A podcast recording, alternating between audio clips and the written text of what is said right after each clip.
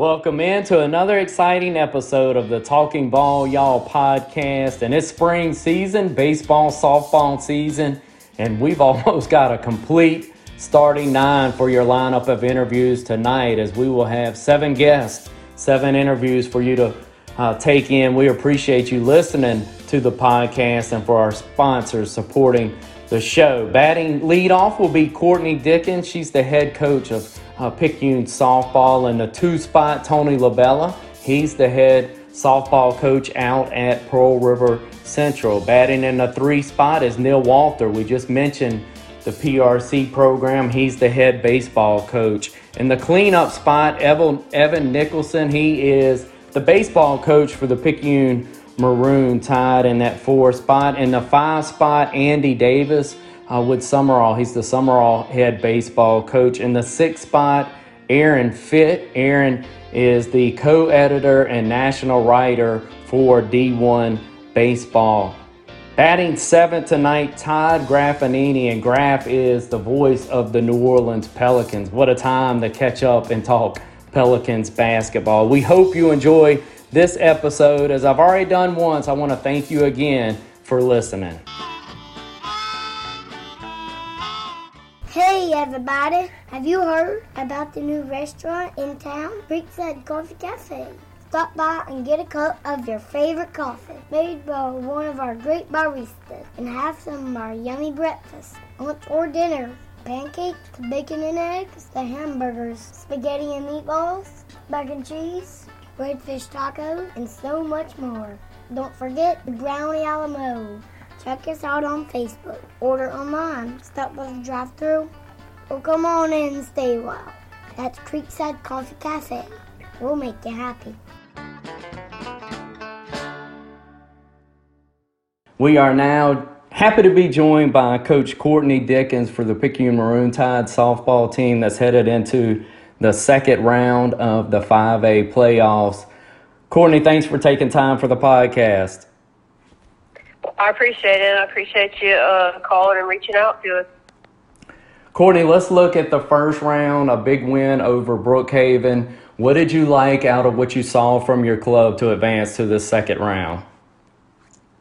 Uh, well, to be honest, I like the way that uh, we came out swinging the bat. Um, that's kind of been something that uh, we started out doing early in the year, and um, we had kind of fell off a little bit. It kind of had me a little worried um, that we had peaked too soon, but uh, we have managed to pick it back up. Um, I would say, you know, even a, a go in a couple of games um, before we played Brookhaven, I thought we had picked it up with our bats, but uh, they really came out against Brookhaven. Um, so that was something that that really stood out to me there that I hope uh, will continue uh, throughout the playoffs.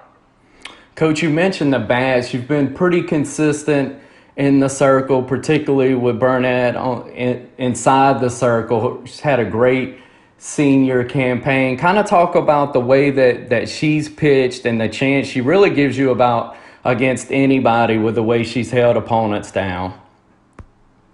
Yeah, uh, Kyla just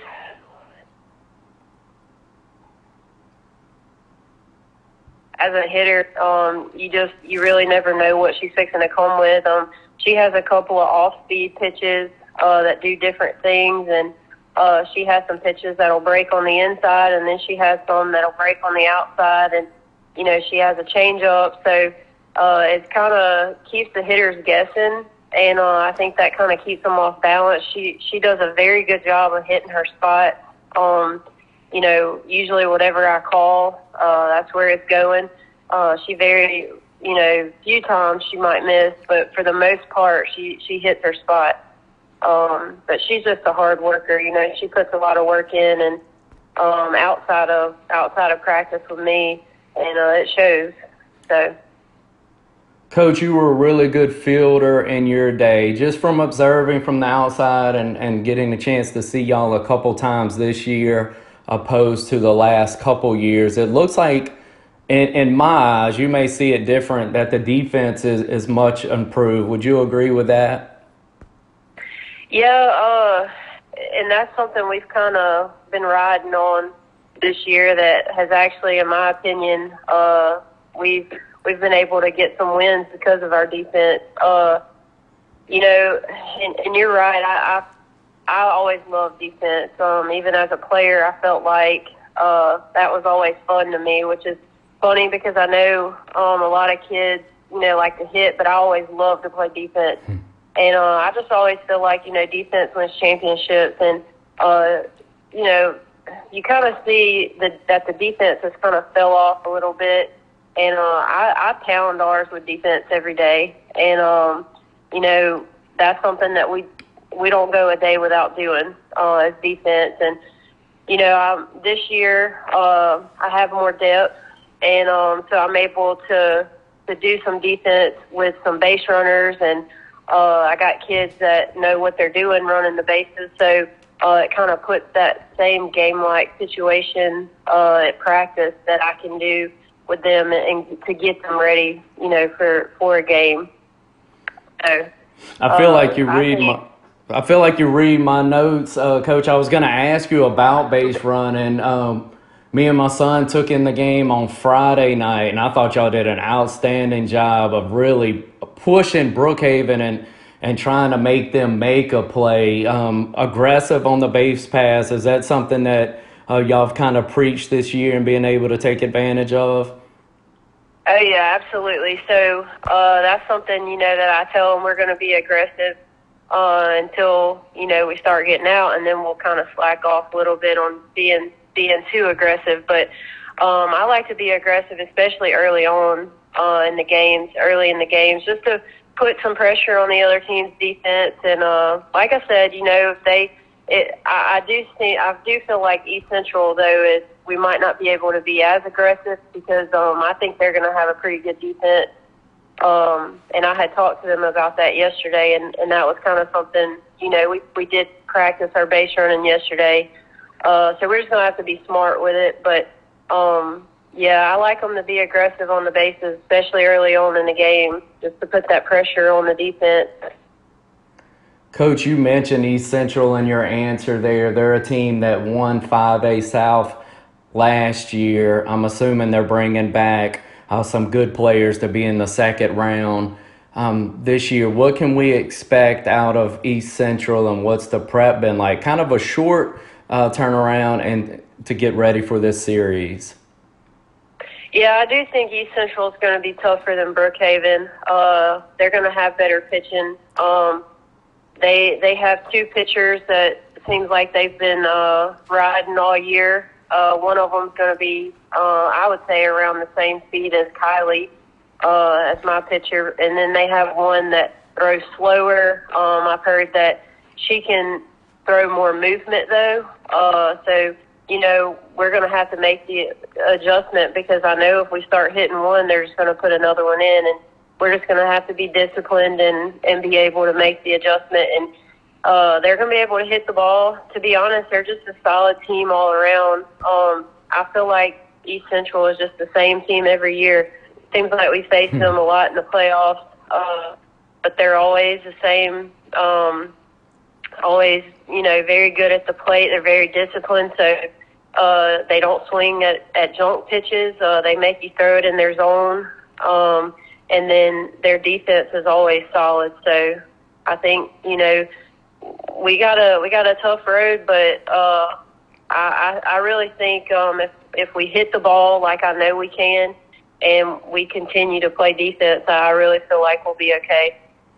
Coach, I thought it was a, a nice sign of respect, and of course the scouting had to be done, but uh, their head coach made a long journey over from Hurley. I, I peeked up and I said, he kind of looks out of place. And then it dawned on, on me exactly uh, who he was the other night coming to check out the Maroon Tide and, Brookhaven. And he stayed to the final out. So he got a good look at uh, what y'all have in store for him coming this week. Yeah, I, I thought I had saw uh, somebody over there that was standing out to me as well, and then one of my parents had told me that that he was from East Central, that he was the coach at East Central. So um, the good thing is, uh, you know, I feel like there was a couple of things that uh, we didn't do that um, maybe he didn't get to see. So uh, uh, we didn't do uh, any small ball that night. Um, I did. I just didn't feel like we needed to.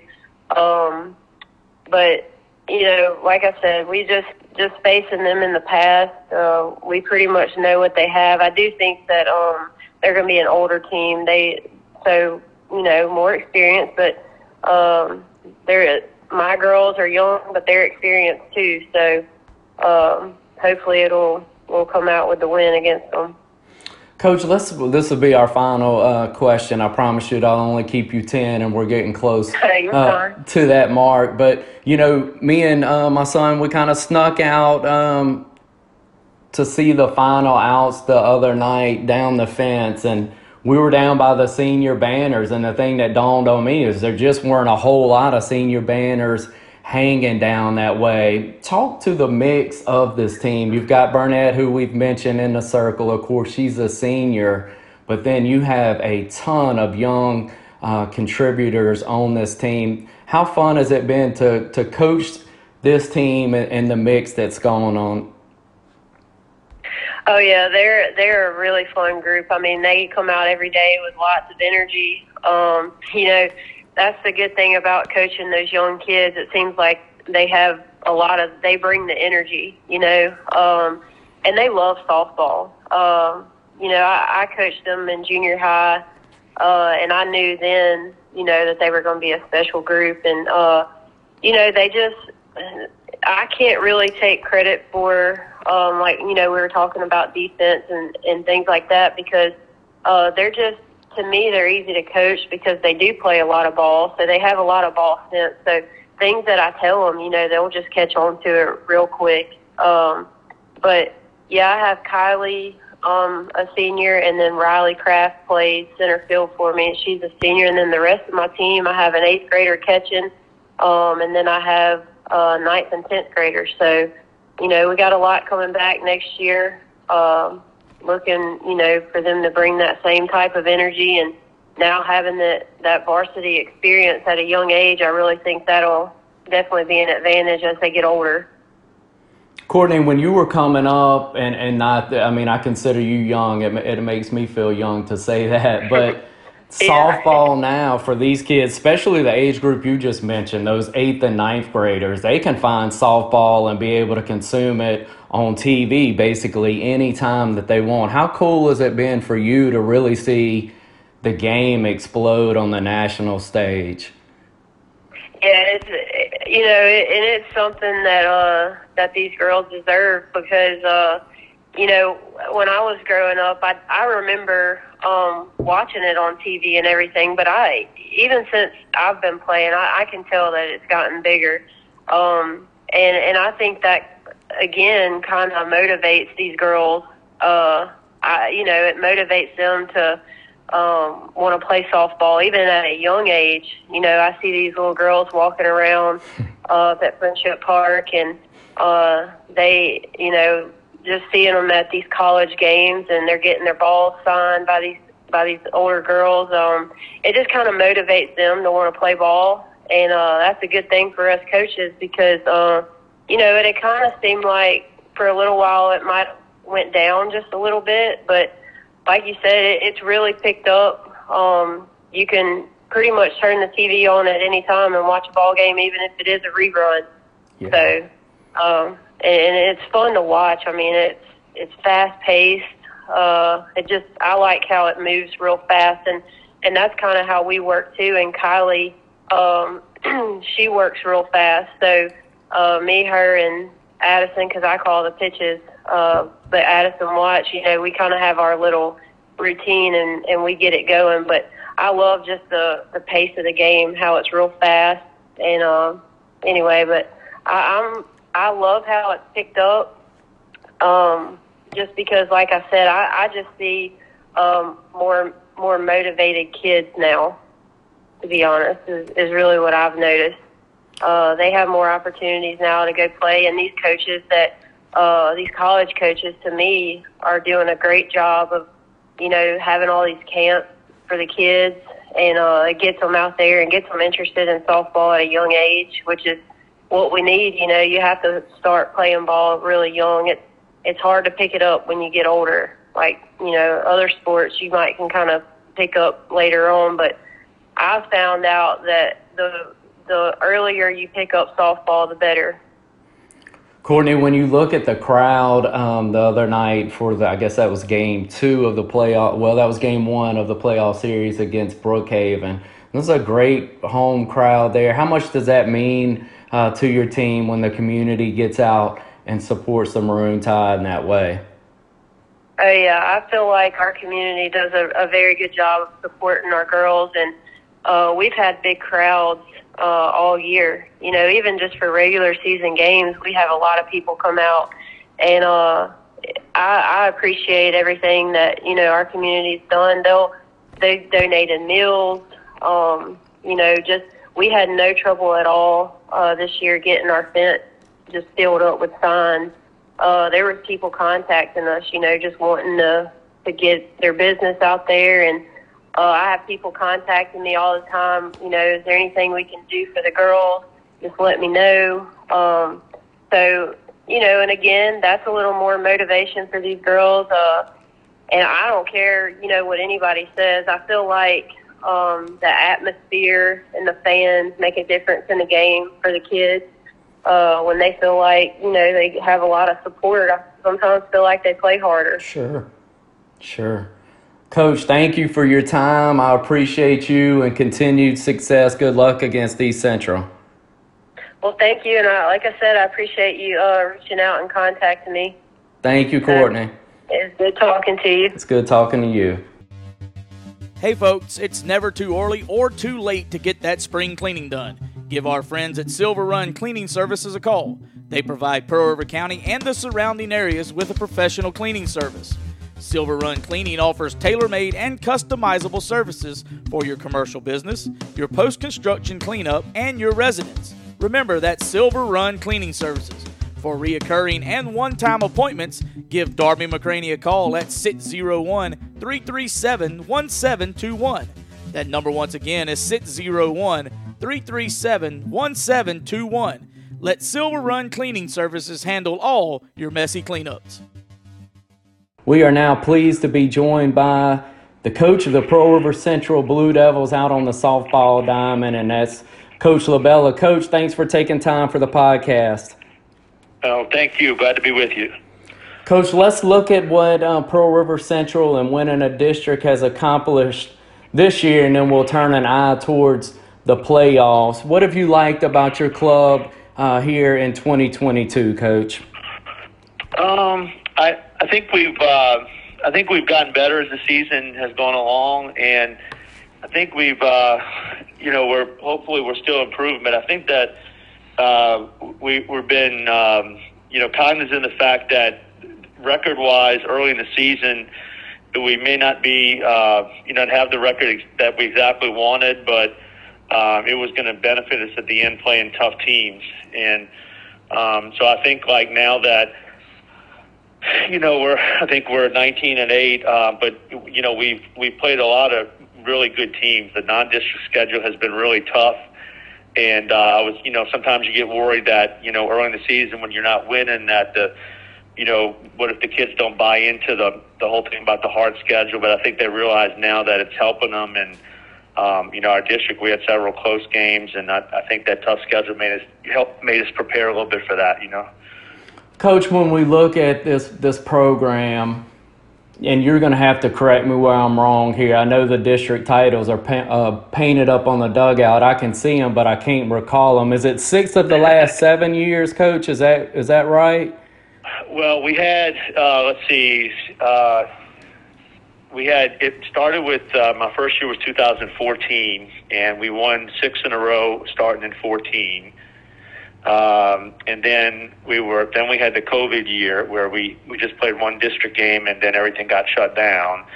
And then last year we we tied Long Beach with uh, five and one record, and they win as the first place team based on a tiebreaker. So it's I guess if you count COVID, it's uh, let's see six out of the last eight years, and then we this will make it this one makes it seven out of nine. Coach, what can you attribute to that type of consistency and success, man? That is a, I mean, that's a mouthful. That's a heck of a run right there.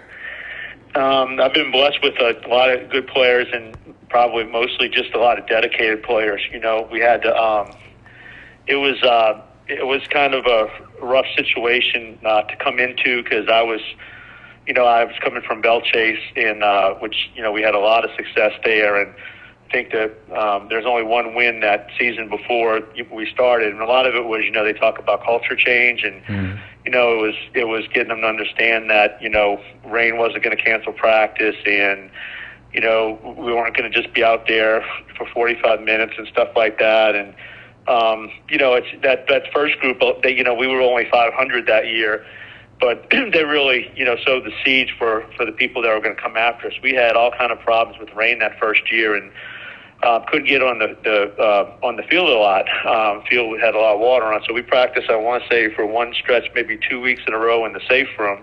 Hmm. And um, it was, hmm. you know, it, it, admittedly, sometimes we didn't have a, there wasn't a whole lot of, uh, we could do in there, but it was just the idea that you know we are going to do something, and um, you know I think that first group, um, even though you know we won district, I think that wasn't one of the better record-wise teams we've had. I think they kind of set the standard that everybody else who followed them is going to be okay. This is the hard work that you need. And you know we've had good senior classes that have kind of kept that up, you know, throughout those years. But that that first uh, those first couple years um, really kind of set the tone. I thought, starting 14 and 15. Coach, you were a heck of a basketball coach as well on the women's side. Would you kind of describe what it was like to to juggle both? And I've got to assume that it's uh, I'm, I'm, hesitate to use the term easier, but uh, maybe better balance. Uh, could you kind of walk our listeners through what that that was like? Because you had one at a high rate on the other side too. Yes, sir. Basketball is probably my first love, honestly, and um, I've been doing the uh, except for a couple of years. Uh, I, I guess I did on and off both sports for about 20 years, maybe, and um, it just took a lot of organizing. You know, um, I had it. There were some benefits, like uh, like for instance at, at at PRC when when I was doing both. You know, you had some kids um, who were sort of primarily basketball players playing softball, and then softball playing basketball, and it helped out that you know, we I could look at that, see their schedules, and say, okay, well, this is mm. where you need to be, and you know, stuff like that. But it's uh, I miss basketball a lot, but it was there were a lot of things. Uh, you know, we had a lot of um, weather problems with our field a couple years ago, and it was you know it was we were playing for the district champion, uh, not district champion, district tournament game. And um, I remember me and Coach Carroll, my assistant in both sports, but we were out there, you know, like late, late, late, getting water off, and it was just kind of like, you know, I wasn't getting any younger, and it was mm-hmm. kind of hard to hard. It was one of those moments when you just say, well, you know, it's maybe a little too much right now.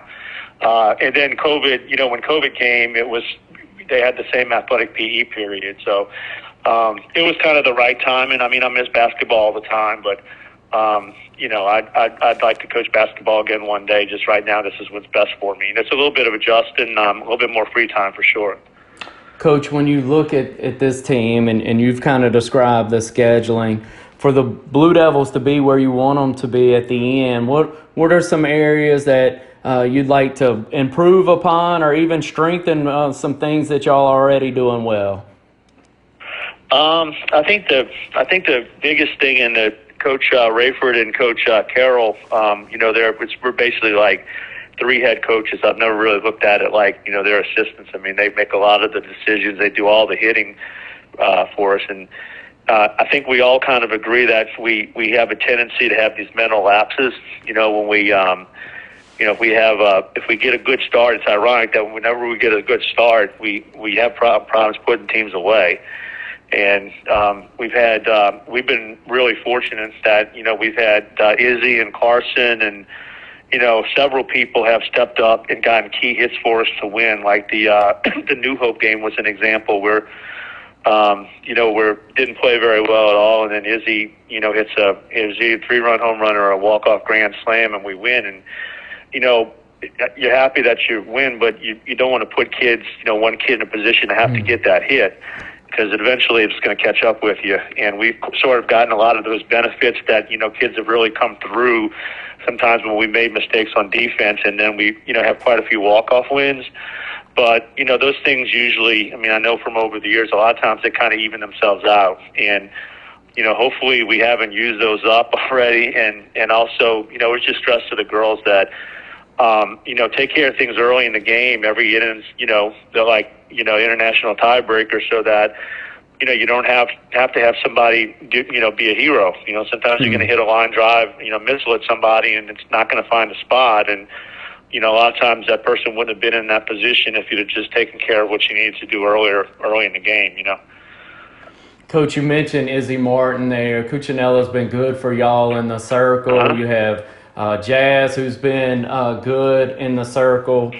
These young ladies start to play at such a young young age. I'll say that, like seventh, eighth, and ninth grade, and then you Right. can tote Right. them with them. The relationship when when you look at the men's side in high school baseball, if a guy plays in a ninth grade, that's just such an anomaly. But for Right. for this side of it, that's almost par for the course. And then the relationship. I'm trying to phrase this, coach, how player to coach and, and, and vice versa. You're with each other for a lot of reps. Maintaining that relationship for a full six years could be Yeah. a, a task, couldn't it? Yeah, it, it's it's it's weird because just the other day I was I was telling Izzy that I remember when you know we had the discussion about her coming up as an eighth grader, and you know uh, I, obviously I trusted Coach Carroll on that decision, and it was the right decision. She was ready to definitely ready to play at that age, but it's it's weird because he, in one, in one sense, you know, you're you're with them for a, a lot of time, for a lot of years, but like in Izzy's case, it's really flown by. We were just saying just the other day that I remember, you know, the eighth grade when when she came up, her first home run, and um, how she was always the you know the young one out there. The older kids had to kind of watch out for, and you know, once we finish this season, she's then a senior, and it just it just it even with those many years, it doesn't seem like you're you know, it just seems like it goes so fast, you know. And the thing with um, you know, like with Bailey and you know, Jasmine came up and pitched as a seventh grader um, because it was the right move at the time. Um, you know, we're just gonna. The philosophy is never to bring them up if if they're not going to play right away, um, because that you know, be better getting time somewhere else. Sure. But all those kids were ready. Um, Carson Cassiopo is another one. You know, she she was a uh, starting outfielder at the flex as a seventh grader. She was the um, everyday uh, center fielder starting as an eighth grader, and so I guess she'll, you know, if everything goes okay, she'll end up as a six-year starter. And it, it, it is weird because it's like, it's like, you know, it's like, wow, that's a long time, six years out of your life, you know. But they they've been able. I mean, all those all those kids who just mentioned have been. Um, yeah, I think they they know how to handle themselves well. You know, they they they know when you come up as a younger player, you know, the other kids are kind of looking at how are they going to not just their performance, but how are they going to act. You know, um, you know, it's it's kind of like okay, the new kid coming in, and they've all done such a good job of them. They know the game really well, and they they have good work habits. So it's been an easy fit for them to come come in, even though that you know they started when they were so young. Coach, I had the pleasure of getting a call uh, y'all's ball game earlier in the year in in Picayune against Picayune. It was Right. out out at your place. Um, Right. the play by DeVore at second base, she made a beautiful play in that ball game. And then I know the family well enough. I think I can call her a pest on the base pass, but that really, that's really what you want um, when you get some speed on at the top, isn't it, Coach? I'm sorry. What was that again? I'm sorry, I didn't hear you. What For her to be a pest to the team when she can get that type of speed on a base pass. No, she she's just amazing. She's so smart. She's she's just so smart. she does everything, um, everything the way you'd want it to be done. I mean, she does. She's a she's you know meticulous. She pays attention to detail. Um, she'll ask questions. You know, sometimes we do a lot of stuff, as you know, with base running, and you know there'll be times when you know I've been doing it a long time, kind of explaining. And you give the kind of the same thing. Okay, this is what happens when you're running this play, a trick play, and you know, she'll come up with a question, and I'm like, you know, wow, that's that's a really smart question. And I know if she has it, you know, other people have it too. She's just is she's just man, she's just tough as nails, and you know, you you look at her, and you know, off the field, she's so she's so little, but when she when she talks, the kids listen. I mean, she is a great. She's a great leader on the team. Um, she she makes every play, and if you ever watch, sometimes when there's a like a a ground ball hit in the hole between first and second. Just you know, just little things that sometimes sometimes people don't see. She'll when she flips it underhanded, it's like a very very um, you know gentle toss. Like okay, let me get it to the first Mhm. baseman as it, to give her the best chance to not have to you know drop the ball or something. And um, you know she's only a sophomore, so she's it's she's uh, she's a real pleasure to coach. I mean, in every area, and doesn't make excuses either. You know, she she doesn't make many many many mistakes at all. But sometimes, like at bad practice, you'll hear her say you know, you're pitching before coach, the hitting coaches could say something, say, "Oh, I, I dropped, I dropped." Hmm. like, sometimes self correction. That's the that's when you've almost Yes, mastered something there, huh, Coach? Yes, sir. Yeah, she's a real, real pleasure to coach. Wow, Coach, continued success, man. I appreciate and respect what uh, you and Coach Carroll and Coach Lee have built out there and continue to maintain. Well, I appreciate it. We're hoping, uh, hoping also that Pick Picayune does a good job. They, uh, Coach Courtney's got them playing really well, and that second game, as you know, when we played them, we were very fortunate to, you know, to win that game. They kind of dominated the game most of the way. Um, but I, I know they're going to do well in the playoffs, and I'd love to see both of us, uh, you know, hopefully meet up for South State. That'd be great. Yes, it would be great for the community. Thank you, Coach. Yes, sir. Thank you. Thank you.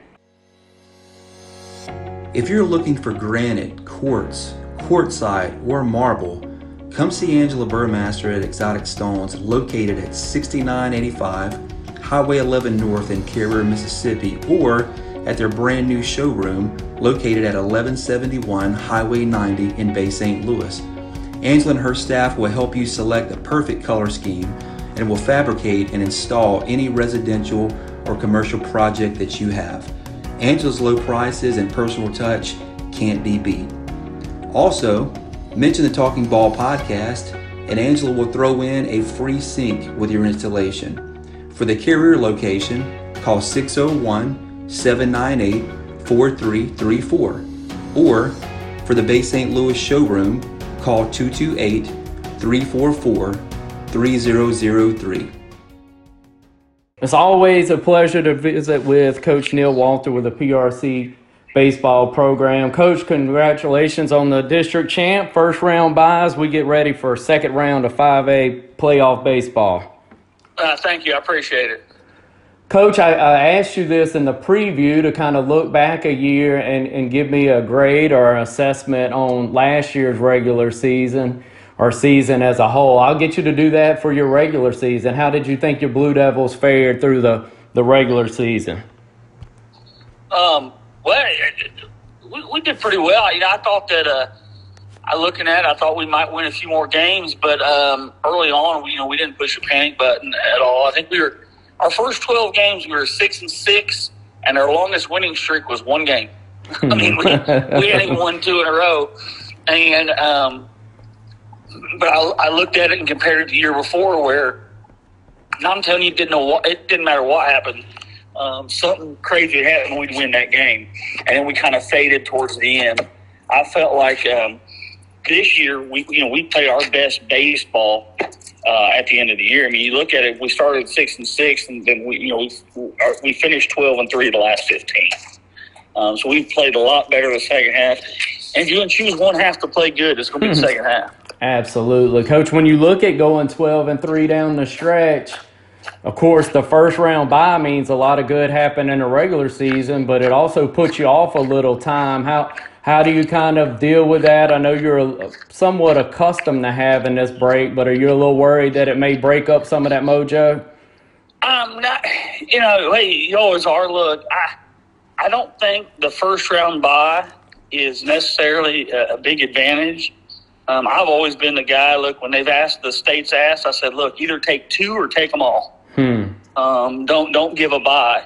But um, but we did, you know, we did play Gulfport, um, uh, you know, last week. So so we did play something, but it, it's it's not the same because you know whoever we play, we don't know who it's going to be because they play tonight because they got rained out last night. Whoever we play has just won a playoff series, and, and kind of you know got their their battle scars for this year already. So I think it is kind of an advantage for the team coming in. Yeah. Uh, the only time I think that buys an advantage is if you have a thin pitching staff, and you know if you only got two or three guys, Right. and they're going they're going to need that that time. Um, you know, we're not in. We're, we're fortunately that's not us this year. We, we've got a we've got six guys with twenty or more innings, so everybody's pretty well rested. Coach, when you look at the district you won with Picayune advance and Long Beach advanced over the weekend, that's pretty strong to have three into the second round. That's always a good sign of help for the district. Right. Yeah. It, and it and it is a it is a strong district. It generally is. Um, I think that that playing the district schedule that we play, I think that helps in playoffs certainly. Um, it was it was tough. A few. This was gosh, seven eight years ago. We were in a we're in a district where we played 18 games in the two years, and 17 of them were 10 run rule games. Hmm. We didn't fare as well. We didn't do as well. Now we had good teams too, but we didn't do as well in the playoffs then because I don't like we didn't see real baseball till the playoffs. At least here, you know, the last four weeks of the season, you know, we saw some quality quality teams and quality arms. Coach, when you look at all the pitching, that that comes with decisions to make as well, which are, are, you know it's it's a good choices and good pick from, but it's still choices to be made. When when do you kind of make the the final call on what you're going to do game one and two? How late do you wait in the week, or like what's that thought thought process look like? Well, historically, it's been you know I'll know a week in advance. Um, now I just know who we're going to throw game one. Um, game two, I'm pretty sure. But you look at that, you know, as far as the innings you look at somebody like Keith Brunson and Gavin Brown, their innings come in relief. I mean, you know, that, that's what they do. Um, you know, I don't hesitate to bring them in the third or fourth inning, but but that's just what they do. That's their role.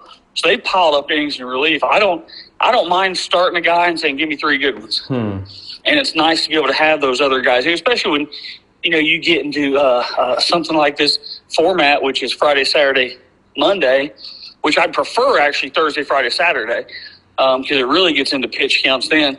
But um, you know, you throw more than 25 pitches on Friday, you're not throwing Saturday.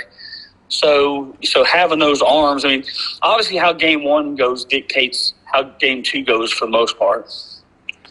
Coach, waiting uh, is the anticipate like is it bothering you not to know who you've got? Like you've having to wait and wait. Is that is that kind of a nerve thing, or you just take what you get? You don't have a choice. Nah, I don't. I don't really. I, I don't really care too too much as far as I, that doesn't bother me. We're going to prepare the same way regardless. Um, I really, I, I really believe after just years of doing this that it's, it really doesn't even matter who you play. Just you know just how you play. Um, he's going to be playing well, at, you know, this time, and and it boils down to, um, you know, the best team during the regular season doesn't always get it. It's it's the team that plays best that weekend. Um, so we just want to be playing good baseball that weekend. So we're not changing a whole lot of the stuff we do. Maybe if there, if it's team specific, if there's certain things with team, then we'll put something like that in. But look, I'm dealing with 16, 17 year olds. I can't put it in a week in advance anyway. I pretty much got to put it in the day before the day of for them to remember it anyway. That makes sense, Coach. When you look at your year, Coach, is there a youngin' out there that, that kind of sub- surprised you in a good way. If it's in a bad way, we'll hold on. We can talk about that off the record. But in a good way, coach, that kind of came on and you were like, okay, they're they're developing and, and getting to where I need them to be. Well, I, don't. I, you know, I expected all the guys that are playing, contributing.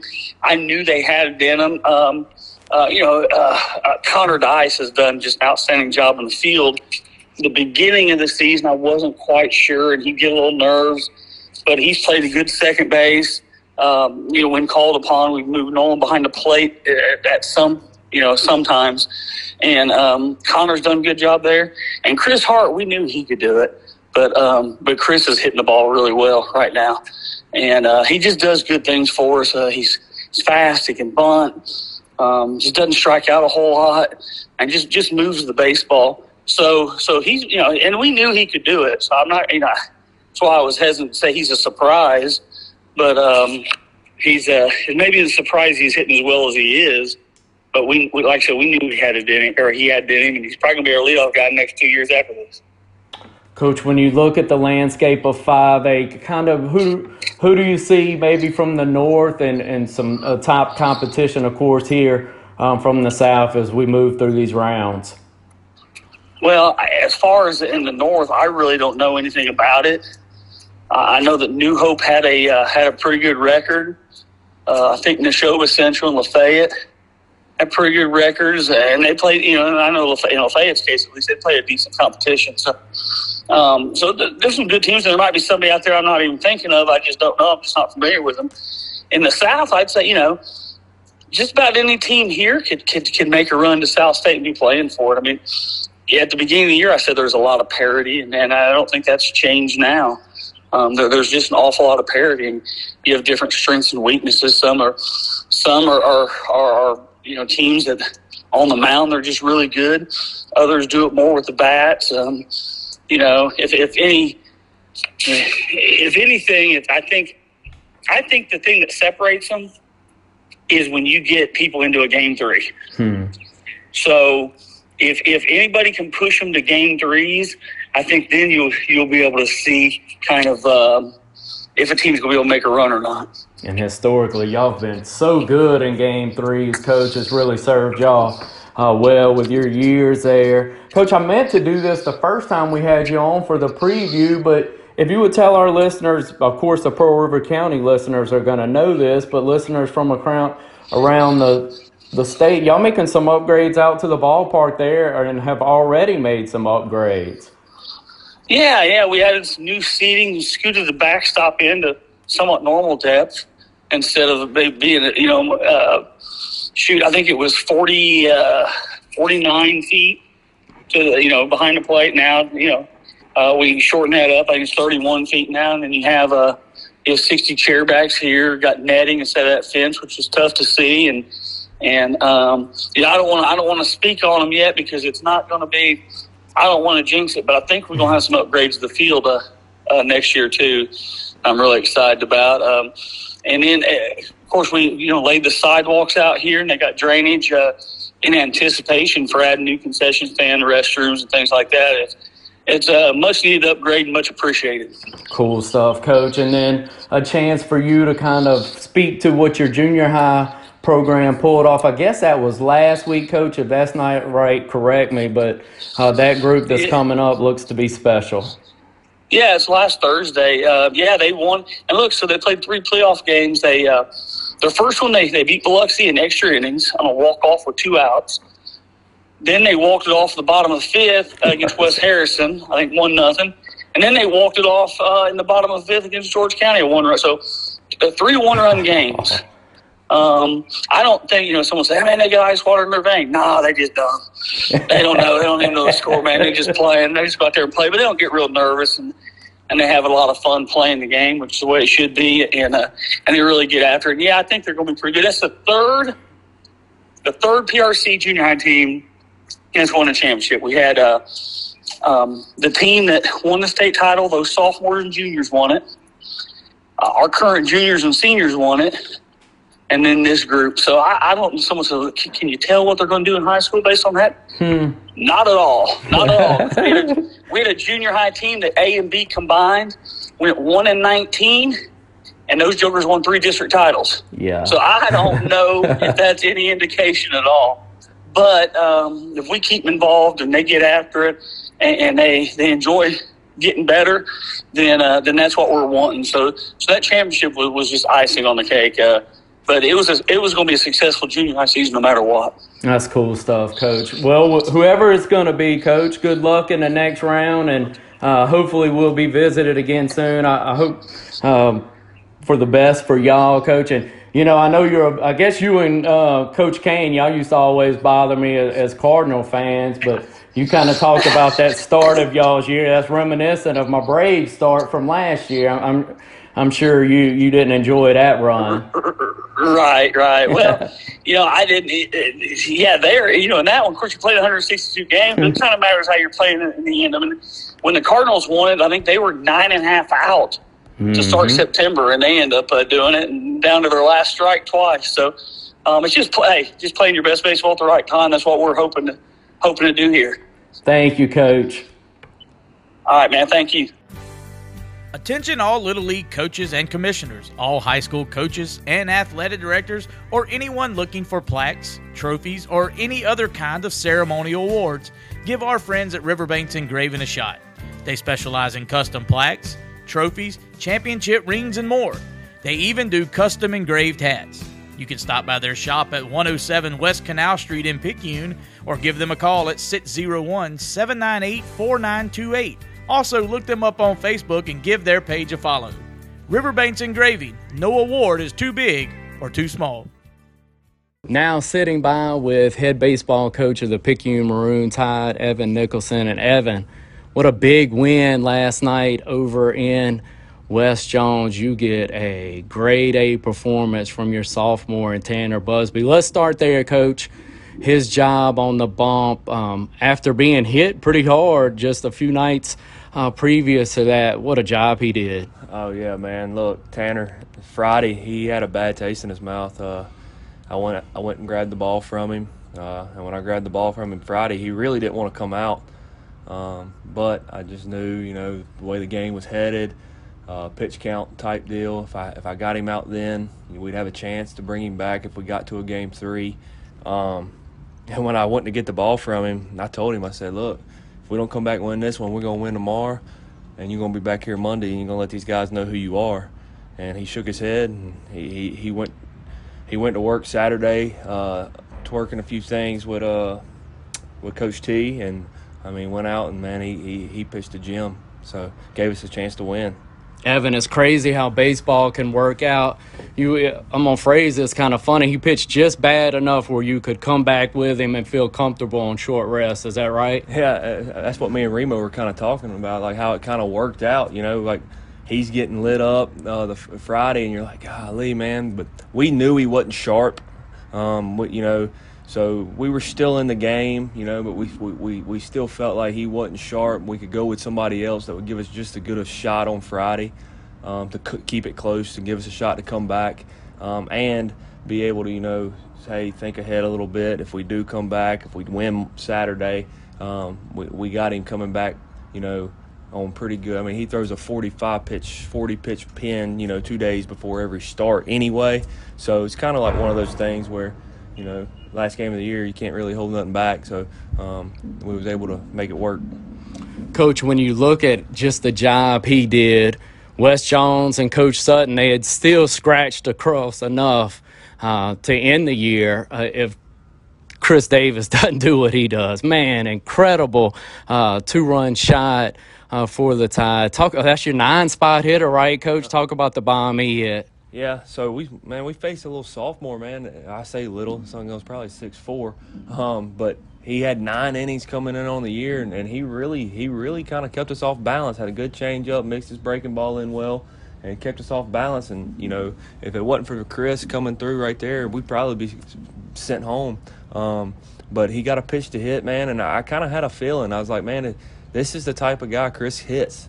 Um, you know, kind of the fastball, kind of it was kind of there, uh, and if he left one up, I felt like Chris could turn on one and get it up in that wind, and that's what he did. I said we, we talk about it a lot. Me and you have talked a lot about it with, with your guys that do two sports. You certainly knew the moment wasn't going to be too big for him. No, Chris actually, man, that environment, man, Coach Sutton and, and West Jones, that environment up there, it's it's it's pretty awesome high school baseball environment. Uh, probably one of the best you're going to see. Um, and they, you know, they're ragging our kids, you know, just like a college game. Um, and Chris actually fed off of it. I think. I think he kind of liked it, and, helped, and it helped him kind of rise to occasion. And he, he, you know, he used it as fuel. He'd catch a ball in center field, you know, mouth something, and then, you know, when he hit the ball, he got to third base, and you know, he let them know. Um, so I think it kind of he kind of fed off of it. So, Coach, those two guys are sophomores. It's, it's been talked about a lot, depending on who you listen to. Maybe maybe too much, but your seniors that have hung in there. You've got a guy behind the plate and Sam Landrum who's called I don't know how many innings over uh, the last couple innings. How cool is it from your perspective to see them? And, and the sophomores have got more baseball to play, but to see those seniors and juniors get a chance to advance to the second round. Yeah. Well, I don't have any juniors, Clay. Oh yeah, well that's like just a common thing to throw in there, Coach. My fault. well, no, man. I, I told somebody this morning, uh, you know, I'm just so happy for these seniors because they've kind of, you know, they've kind of had a short end of the stick type deal as far as their high school career. You know, they started out with six guys, I think, in that group, kind of dwindled down to three. Um, we had some ju- juniors uh, hang it up, uh, and you know, it's kind of odd to have a team with three seniors, no juniors and you know the rest young guys and these guys you know they they took these young guys under their wing. They they, they stuck together. Um, you know, because it's, it's it's pretty hard because you know you you you playing high school baseball and uh, they didn't know none of these kids. You know, when when they were juniors and these freshmen are coming in, they don't know any of these kids. They've never played with any of these kids, and now, man, they they've got a relationship. They're friends. They're buddies. Um, and the seniors have done a great job of leading. Um, you know, and, and, and you know, staying the course even when things got tough. And, you know, guys like Sam Landrum, I mean, honestly, he's probably the MVP of the team. If you had, you know, um, no, he's not leading us in any offensive category or anything like that. But I mean, you know, day in and day out, he's he's going to catch, he and he's going to he's going to work the pitchers, and um, he ain't going to let much by him. He's a good catch and throw guy. Um, you got to have that if you're going to be successful.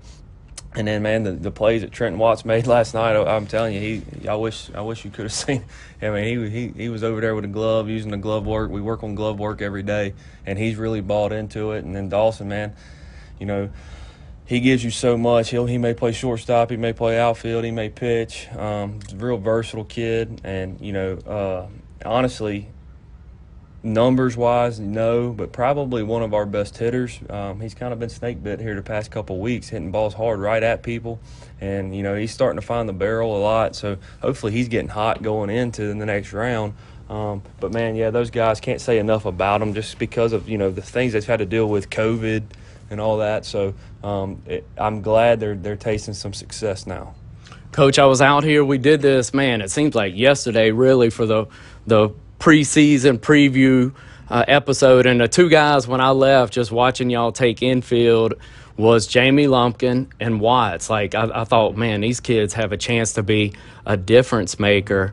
You've talked about Watts, Lumpkin, and the way that he's produced. You've, you've made a lineup adjustment and how that's kind of sparked your club. Yeah, um, Jamie, man, he he didn't play football over the fall, and he came to us and said, "Hey, I want to play." And you know, he worked his tail off this fall. Um, he got he's pound for pound. He might be one of the stronger kids on the team. Um, he, he he worked hitting. I mean, he hit every day this fall, um, and he's really grown, man. He's he's really a freak athlete. Like you you you know, looking at him, you're not real sure. He'll he'll run out here do a cartwheel and backflip, just boom. Um, so he, he he he's really bought into what we're doing. Um, there there's some times, you know, there's some growing pains where you got to kind of get on him a little bit because he does get down on himself, still young, young and immature in some ways. Um, and we talked to him about that. But man, he he makes us so much better. Um, and I told the team that the other day. I mean, you know, with him and Kyler in the middle, man, you got to have a strong middle. Sam, Kyler, Jamie.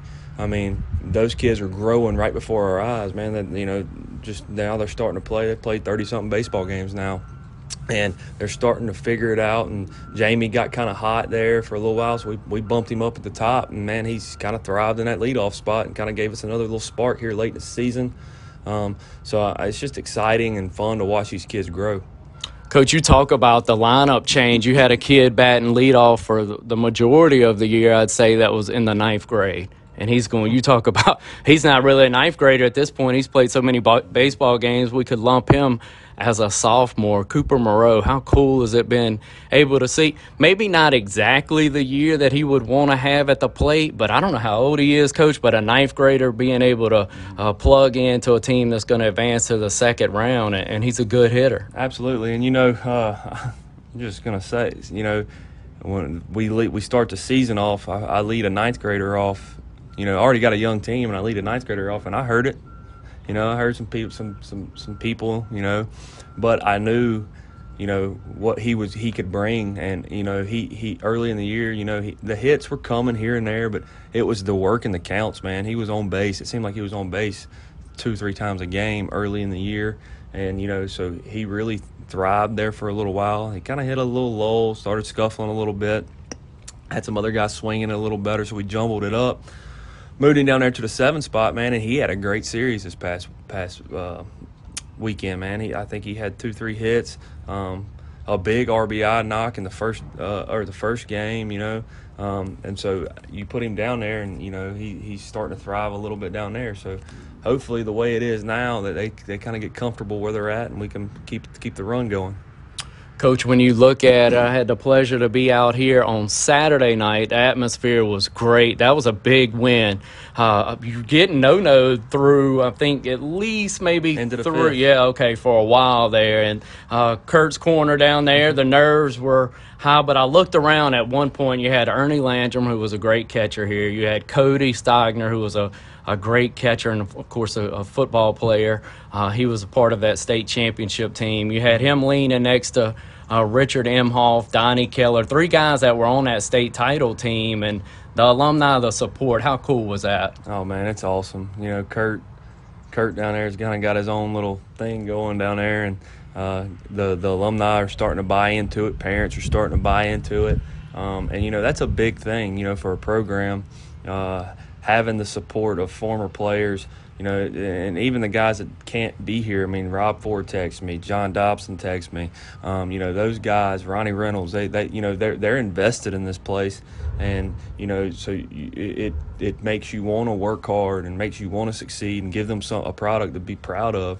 Um, so when when we, we win a game like that, you know, come from behind, down four, and come from behind, and they're here to see it. You know, it it, it it's a cool thing because I mean they, they were just as happy as anybody. I mean, you know, win, lose, draw, they, they feel it just like we all do. So um, hopefully the environment, you know, is going to just continue to grow, uh, and I think it will. Um, we've kind of got a good thing going, regardless of what some people might say.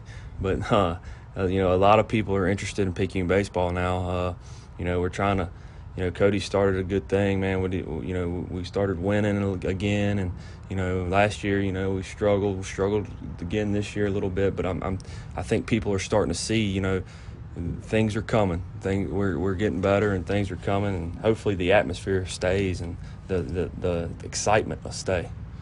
You brought up Rob in your answer there. We'll go right to uh, his dad and Bob Ford, and just looking at uh, some of your social media stuff today, and remembering um, Big Bob what that what that series win would have meant to him. I'm gonna. I, I think Rob loves me enough. I can kind of refer to him as people that don't know who I'm talking to, like statewide or or folks that are are not from here.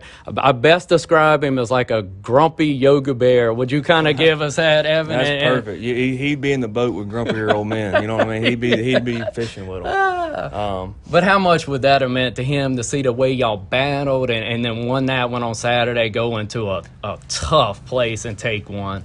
Yeah, man. You know, Bob, he he he holds a special place, you know, in my heart, and you know, the, this place, you know, I can't walk out here without thinking about him. You know, from the moment I walked out of here, or walked out here in the seventh grade, and Bob was here to the time I graduated. You know, I don't know if there was ever an at bat that I didn't go up to the plate where he didn't talk to me before I went up. um, so he holds a special place, and I, it's funny because I, I put that on on Twitter Yeah. today, but. I walked in the locker room yesterday and I don't know who wrote it. I don't know if it was Alex Rise or Jared Bell. I don't know. I got to find out who who wrote this, but Oh, I missed Jared in the lounge though. Yeah. He, he'd probably listen and say, "Dad, come man, I know them boys were better than me." So there's Jared Bells, and we got him in the lounge as well. Yeah. I mean, it's just you know he knows, man. It's a brotherhood thing. But like, I walk in the dang locker room and on the, on my board above my desk it says, "No bones and ice cream." And quotation marks. I'm like, who wrote that? So Remo walks in. I'm like, man, it got me fired up, man. And he said, I didn't write that. I'm like, well, who the heck wrote it? And I- he said, I thought you wrote it. I was like, I didn't write it. So um, I don't, still don't know who wrote it, but Bob, you know, he had his little saying, that no bones and ice cream. Son. So man, I, I saw that, and I'm not gonna lie, I had a little moment to myself. I talked to I talked to Coach Bob for a minute, and, and we we was about to go play a big game, one of the biggest games we played in a while. And I, you know, I just said, Bobby Lee, if you there, man, help us. Yeah. well, look, I guess Brady probably would call Bob uncle, and Yeah. the way he hung in on Saturday, maybe not his best stuff against a tough lineup. Gave you a chance late though, and then Kyler came in and did, did what he does. But talk about the development of Brady and, and what he's meant to this team. Oh man, Brady. I mean, honestly, coming into it, you thinking he's going to throw on Saturdays, you know, um, but he ended up. I mean, we wouldn't be where we're at without Brady. Um, ended up being a dude a lot of times. And you know, Saturday, no, he didn't have his best stuff, but he's so good that even when he doesn't have his best stuff, he can keep you in games. We should have made a few plays behind him. Um, a couple things happened there, but you know, he competed his tail off and gave kept us in the game. And like you said, Kyler came in and shut shut the door, but man. Brady, honestly, the sky's the limit for Brady. Um, he's just, you know, I think he knows now that, you know, to have your best stuff day in and day out, you've got to continue to work, um, not get complacent, and continue to, to work because that's what that's what got him there. That's what got the no hitter this year. That's what got him, you know, his success um, early. Uh, he, the kid worked his tail off, and you know he knows now that you know you can't that you can't really take off days, especially during the season. So um, I'm looking for big things from him, man. He's he, he the sky's the limit. Coach, I'd be remiss seeing Richard the other night and then watching Kyler play. I mean, that's a pretty shortstop he plays, and then come in and close it.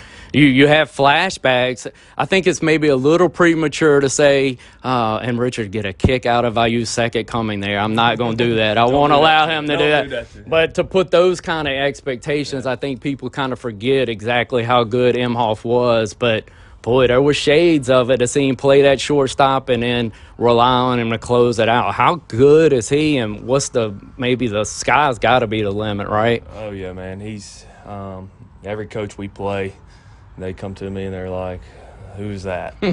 um, you know, he's starting to open some eyes. You know, he he's growing too, man. Like, you know, last year if he you know struck out, popped out his first at bat, he might be done for the whole game. Now he's kind of he, he sees the big picture. He's leading.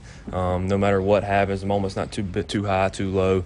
He's kind of uh, competing every pitch now, growing before our eyes. You know, and you know, me and Richard after Saturday, he come over to the house and we were sitting there talking about him. Of course, Richard, you know, he's oh, we got to do this, we got to do that, and you know, but if Richard sees it, I mean, mm. he see he sees how great you know he can be, um, and he, honestly, he's excited about it. Um, he, he's he's interested in you know kind of getting his hands on him a little bit too. So um, those two guys, man, you know, if he can be what Richard was, shoot, I mean, uh, we'll take it. But I'm hoping he's better, so I can just rub it in, you know. yeah, absolutely.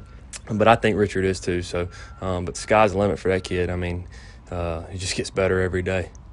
Coach, the way that Kraft has played over at first base and then the way he's hit the baseball. Uh, uh, I know maybe I, I, didn't check Max Preps, but probably the most consistent, I think, hitter throughout with solid, good contact, Morgan Kraft, and the way he's handled himself in his sophomore year.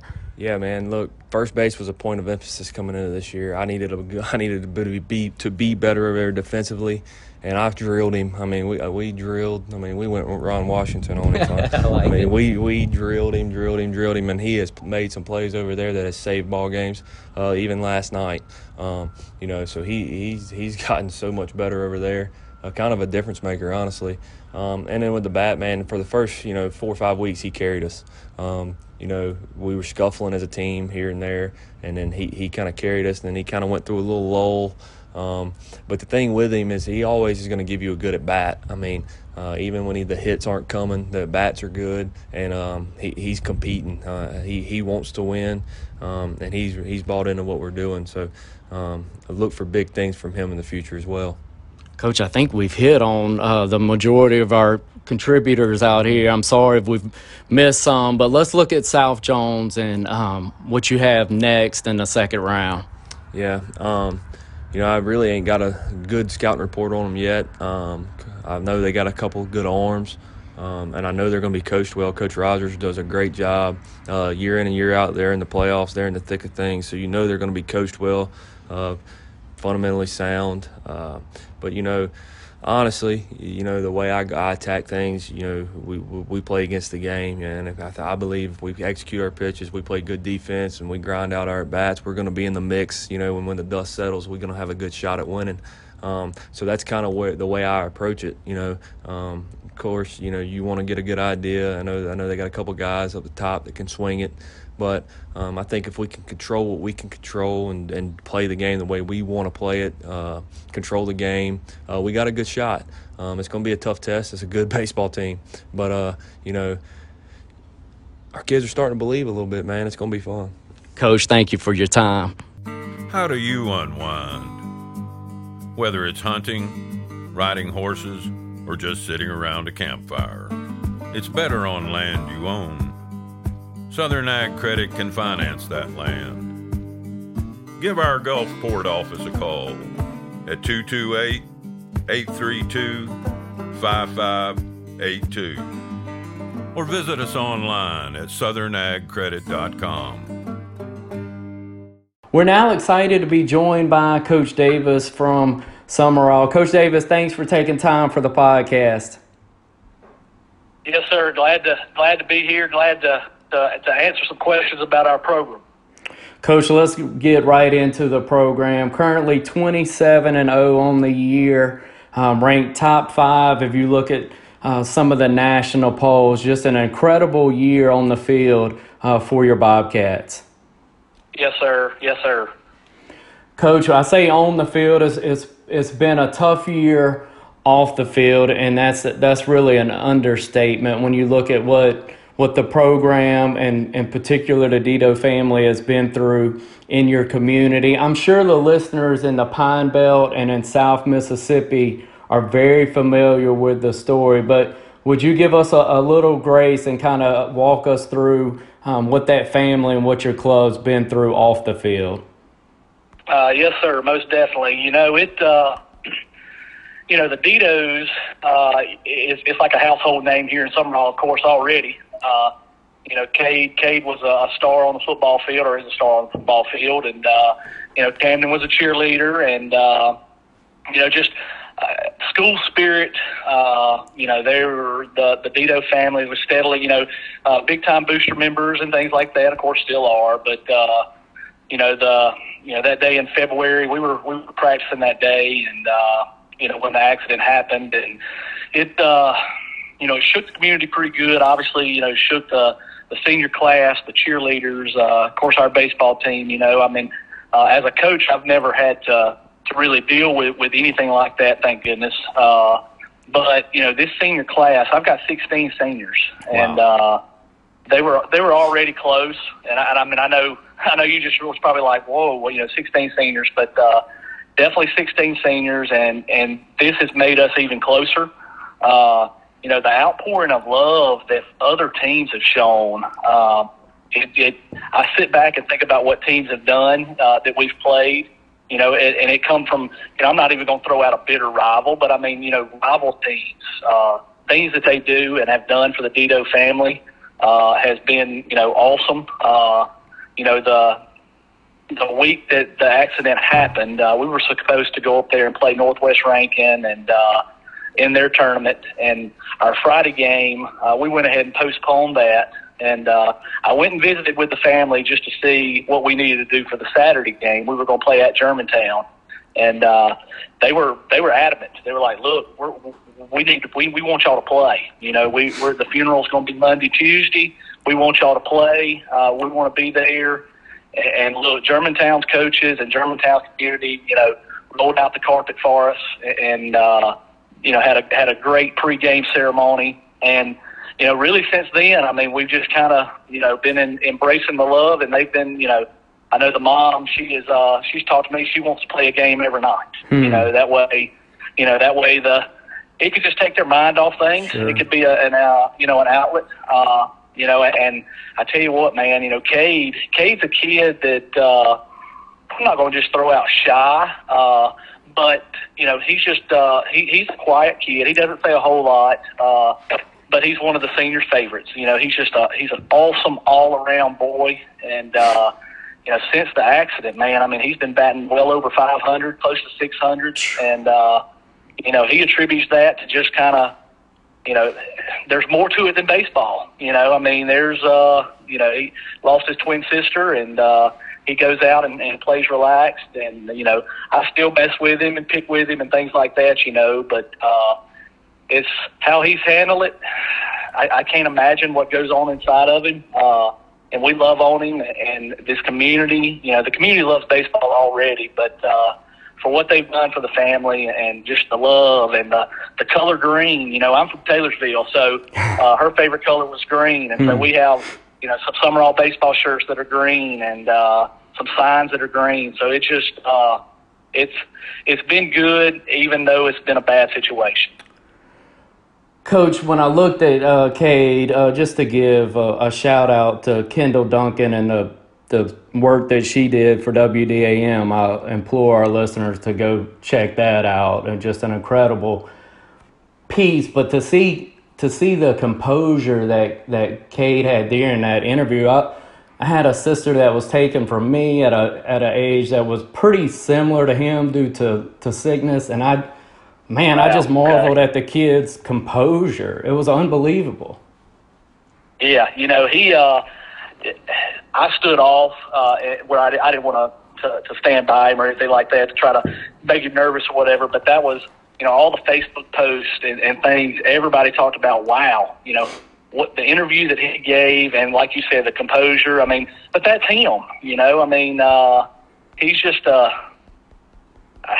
it's, it's hard to put into words. You know, I mean, he's uh, he's a kid. It's like uh, I'm not gonna say he has ice water in his veins, you know, because you don't want to throw that out there. But he's just like you said, the composure with him. Uh, I mean, he's our leadoff hitter. Uh, you know, normally a leadoff hitter is supposed to take pitches and things like that, but, but we give you full reign. You know, if he thinks he can hit the first pitch, then let it go. You know, I mean. Well, coach, he's, uh, he's on half the time anyway, isn't he? He is. He is. And look, he's the he's the fastest kid at our school, and uh, man, he can run. You know, and I've heard other other you know dugouts like don't let him get on base. You know, mm. and uh, because pretty much we're going to steal one of the first two pitches. Uh, because mathematically, whether the pitcher can get it there and the catcher can get it to second, it's he's hard to throw out. Coach, the numbers that y'all have put up are, are really unbelievable. I, I, as, as knowing coaches, you're probably cringing like, "Hey, please don't let this guy run out these numbers." But uh, y'all have scored 267 runs that I have here against just 43 on the year. So you don't have to be great at math through 27 ball games. Y'all's ERA right around one, and a team batting average, coach over 350. I know we visited, I guess it was a year ago, and y'all had some gaudy numbers at that uh, time too, coach. What what did you what did you and maybe your club learn from coming just short? Like last year was an incredible year. I think you would agree with that, but came short to where where y'all wanted to be. What did y'all learn from that experience, coach? You know, we uh definitely came up short, you know. And I mean, I'm I'm not taking anything away from West Lauderdale. You know, West Lauderdale, uh, who beat us last year, state, unbelievable ball team, unbelievable coaching staff. Uh, you know, when you walk into Trustmark, uh, it's a whole different monster. You know, not only are you playing the the opposing team, but you're playing the, the big dimensions. You're playing the the big backstop. You're playing against the bigger crowds. Uh, you know, in that game, we hit balls that would have I think would have been base hits. Obviously, they probably did too. But I mean, a big ballpark, uh, you know, took some hits away from us. Uh, and and it, honestly, last year we were not a big offensive ball team. Uh, we we had to bunt a lot. We had to steal bases a lot. Uh, whereas this year we've uh, we've eh, honestly have ex- ex- exceeded expectations with with our hitting. You know, I mean, we've been we have hit pretty good all year. Uh, you know what I mean? And losing the state championship, you know, you set goals and, you want to win the state championship. And, uh, you know, last year, uh, you know, the Cross Sibley throwing game one, uh, we thought we had a, a great shot to, to win that game and we're, lead, we're, you know, was leading most of the game. And, uh, to lose that one with our ace on the mound, uh, probably took a lot out of us. Uh, but also, you know, we won South State and then pretty much had to sit off two weeks mm. uh, to play for state, and, and and that was hard. I mean, it's hard on a teenager anyway, and I mean they've already graduated.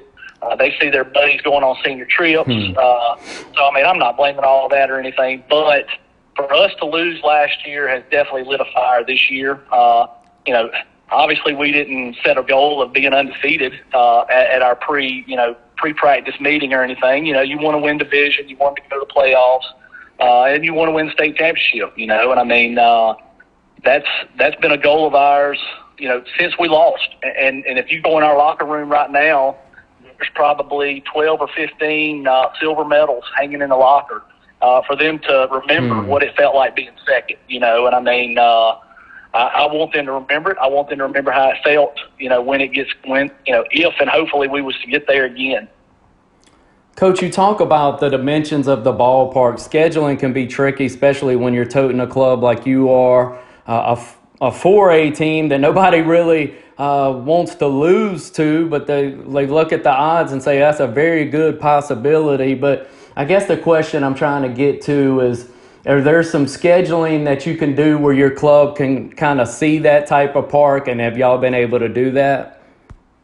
We uh, we actually have tried. Uh, I tell you what, Greene County's coach. Uh, this was at the very beginning of the season. We had a, uh, a I guess it's called like a classic tournament, and uh, we played Vancleave at MGM Park there down in Biloxi, and uh, that was real awesome. Uh, great atmosphere, great field. Uh, it allowed us to, you know, be on a bigger field. Uh, I, you know, we honestly try to schedule Hattiesburg High. Uh, you know, their field is Yeah. very, very, very Yes, big. Uh, this year, you know, they actually came here instead of us going there. Uh, but we do, you know, um, you know, after you win South State, you have a few days. Uh, we'll try to go to William Carey. We'll try to go to USM or Jones College or Pearl River uh, to practice at some of those big fields, just to work on, uh, uh, you know, tandem relays, double cuts, Hmm. uh, you know, the ba- uh, catcher finding the ball at the backstop. Uh, you know, little things that you might not get at a smaller field. You know, I mean, our backstop is, man, it's only like ten feet away. You know, so we're not getting any help from that. Uh,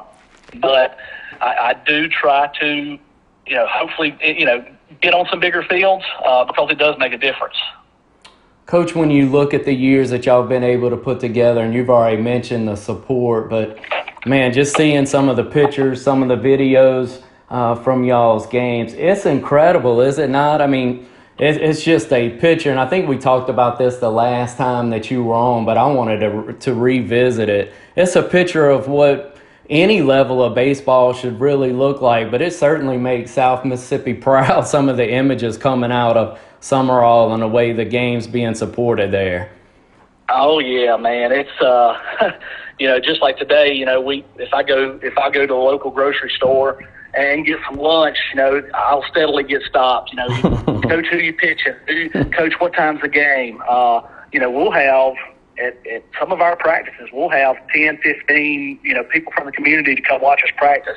And that's stuff you see from, you know, on TV, on, uh, you know, the, the baseball movies or whatever. uh, but they come out, you know, and, and they watch. Uh, and, a, and a lot of, I'm, I'm willing to say more than half our, our fan base doesn't have any kids or anybody involved. Uh, they love the atmosphere. They, they, they love the boys. Uh, I mean, it's just, uh, I mean, against Purvis, you know, we played them in division, uh, on that Friday and, and it was standing room only. You know, uh, last year we played Stone and it was standing room only. Uh, and I mean, that's, my guys know that, you know, they, they, they realize that's an advantage that we have, uh, you know, because I mean, a team strolls in and matter of fact, I mean, an hour before the game and our stands are packed, you know what I mean? Awesome. That has to be intimidating. I know that would intimidate me if, you know, if I came here, but, uh, I, I owe it to the fan base here and to the people here in Sumrall. I mean, it's a small town, uh, but they love their baseball. You know, I mean, I'm just uh, honored to be a part of it. You know, to be honest with you. Coach, when you look at this team, I know you've got some guys that certainly going to go on and, and play at the next level. Are there some guys that uh, maybe as you're getting to watch them work every day? I know we've got some uh, junior college coaches that, that listen in to the program. I'm assuming we have some Division One coaches. or there's some guys that you would maybe say, "Hey, this guy's flying under the radar a bit," and I'm not uh, sure why? Um, some guys maybe you'd want to highlight. Man, I tell you what, that's a that's a great plug because you know we mentioned Cade Dito earlier. You know, he's a kid that uh, signed a JUCO uh, football scholarship to Co-Lin. Uh, he's a wide receiver, like I said, he's the fastest kid in our school. Uh, can catch a football, can run a fade route, uh, and you know he signed early uh, in the fall. Well, then here, you know, here baseball season is, and he's batting close to 500. Uh, he's one of the top kids in the nation with stolen bases. He's one of the top kids in the nation in runs scored.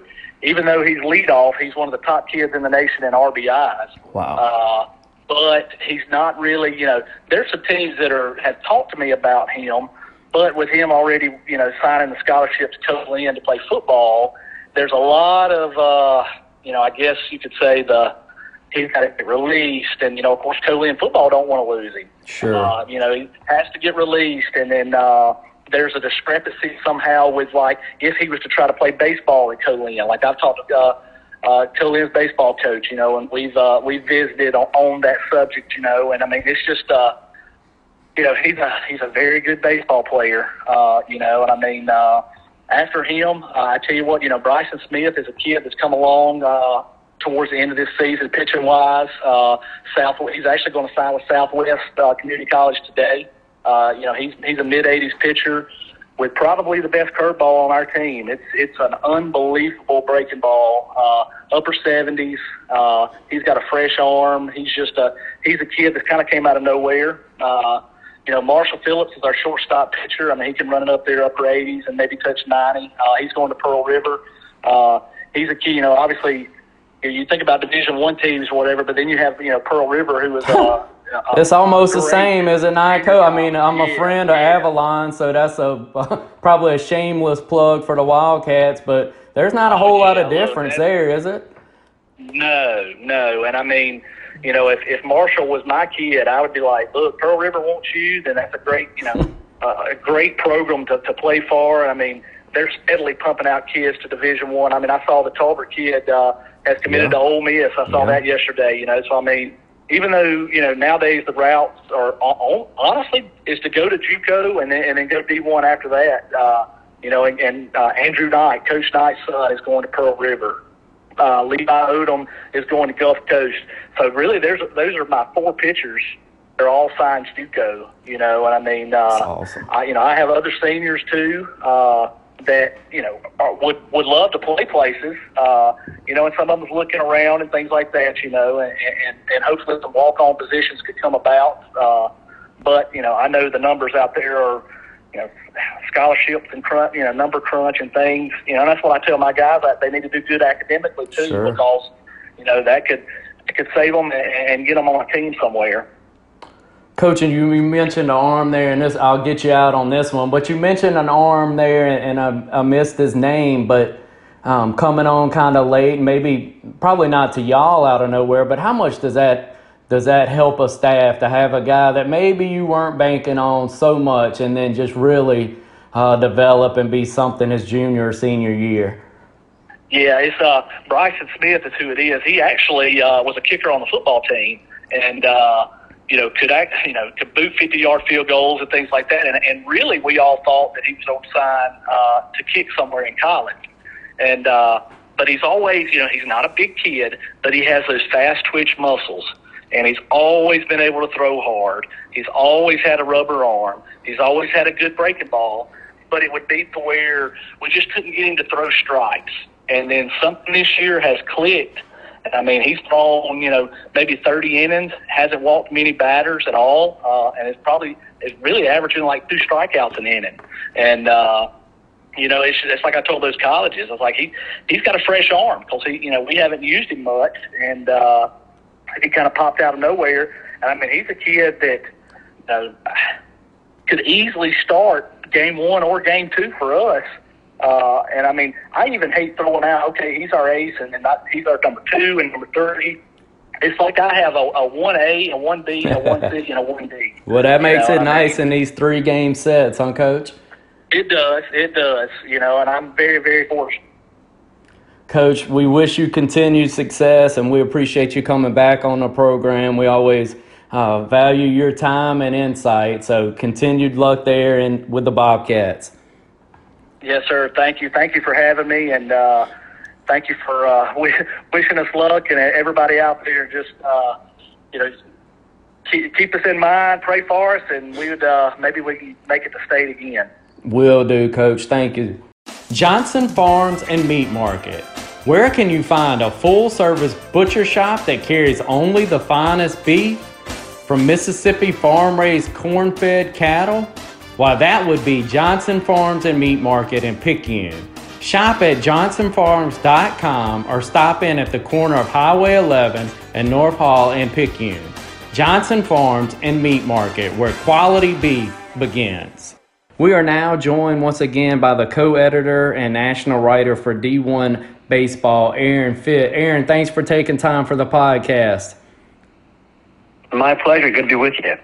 Aaron, last time we visited was back in the fall. You were fresh off a, a, a road trip through Mississippi and got a chance to see Southern Miss, Mississippi State, and also Ole Miss. A lot has really kind of changed since then. Let's start with the good news. Let's start with Southern Miss and, and give us your thoughts on, on how this year has played out for the number four ranked Golden Eagles.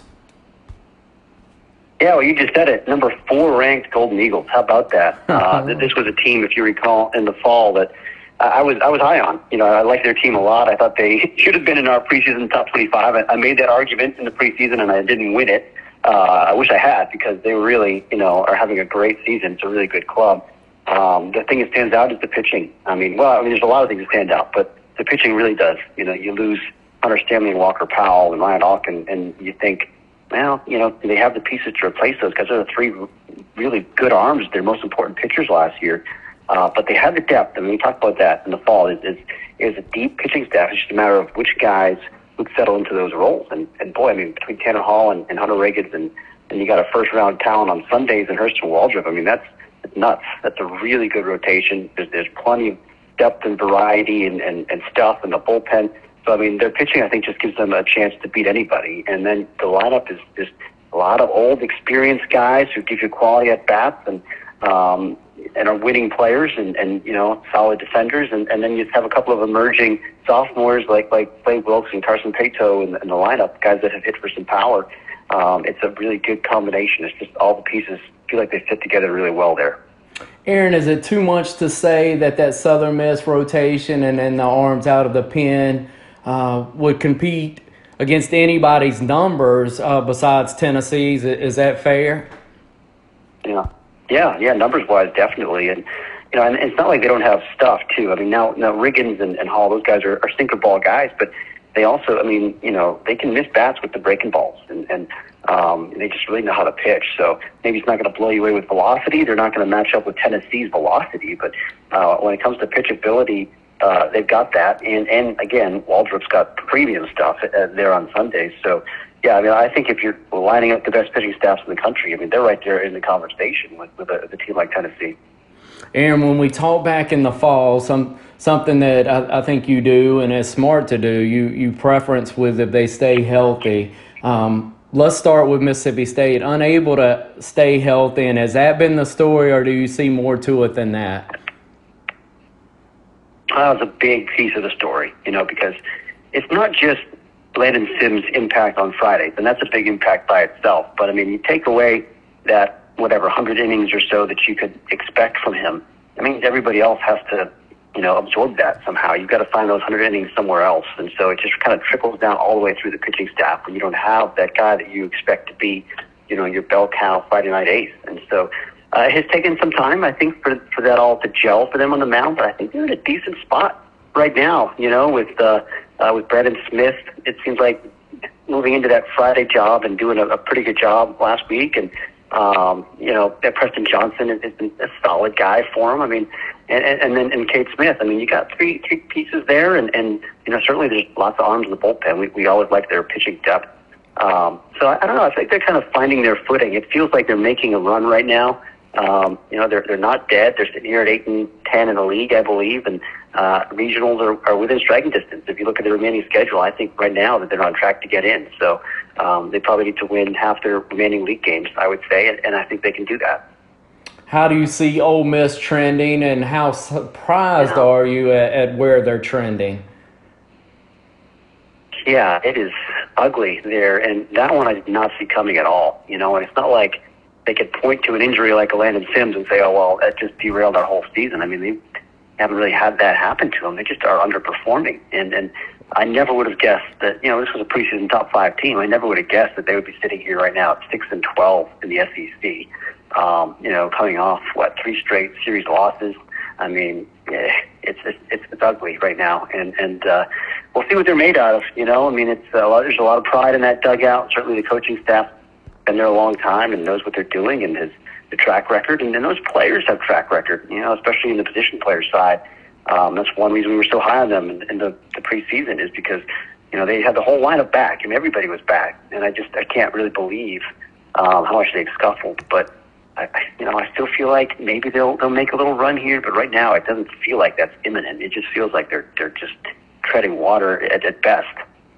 And when you look across uh, college baseball, some storylines or some surprises. Uh, I don't. I mean, I think people thought Tennessee was going to be pretty good, right? But are you shocked at exactly how well uh, they've played through this year?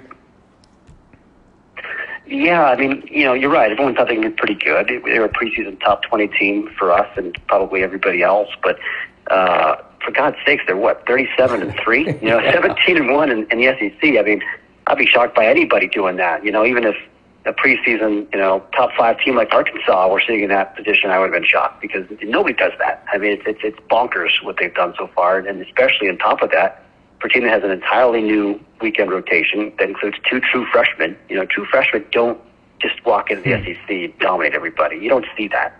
Um, and Burns and Beam have done that, and of course Chase Dollander from Georgia Southern. I mean, that's a, transfer from the Sun Belt. Just made that step up in competition and it was awesome for him. Um, and then you lose three quarters of your infield and your starting catcher and just plug new guys in there. So, I mean, there were a lot of questions about them heading into the season. We liked their talent, but there were a lot of, of key pieces they had to replace. And to replace all those guys as successfully as they have and to be having the season that they're having, a really historic season to this point, uh, it's, it's kind of mind boggling. It truly is. Aaron, when you look at the popularity of the game and the way that it uh, continues to grow. Do y'all see that? Am I overestimating that, or do y'all see that uh, with the work that y'all do? Does it just seem to grow every year? Yeah, it really has. I think you know. I think back to when I started doing this in 2004, and you, know, you could hardly watch a, a college baseball game on TV. You know, every once in a while there'd be one on ESPNU or something, but you know there, there wasn't really much streaming to, to speak of, and the streaming that there was was very low quality. Um, so I think a big part of it certainly has been having a lot of games on TV with you know ESPN Plus and all that stuff. Uh, you can get high quality productions for all these games across the country and in big leagues and, and smaller conferences as well. Uh, I think that has really helped the game grow. But you look at just the, the investments that so many programs have made into their facilities and um, just in the SEC, of course, but you know other leagues as well. There's a lot of nice little kind of mid-major facilities that have popped up in the last 15 years, and I think that's a sign of, of the game's growth, and all that stuff feeds into itself. You know, I mean, you, you make a nice, pleasant ballpark experience. Fans want to go hang out there more. You know, and um, it, it, it has been cool to see it grow. I, I definitely agree with you. Year over year, it just feels like it's steadily getting bigger. Not like a meteoric rise. It's just year over year, steady, steady, steady. Uh, and I think that can continue. It's never going to be college football or college basketball, and it doesn't need to be. Uh, I think it's in a really good sweet spot right now, but I do think there's still some more room for growth.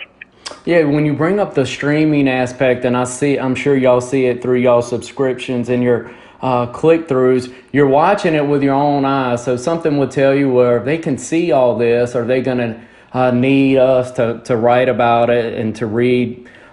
But the ballpark attendance, like I'm looking at Southern Miss, they started streaming on ESPN Plus this year. It's a tremendous product. Two former players in the booth, a play-by-play guy who who studies as hard as anybody, does a phenomenal job. And then I think when you catch a midweek game or, or see a game, it encourages. Uh, butts in the seats. What have you seen kind of attendance wise? Uh, Gates with COVID was a little funky, but uh, folks going out to yeah. the ballparks to support college baseball.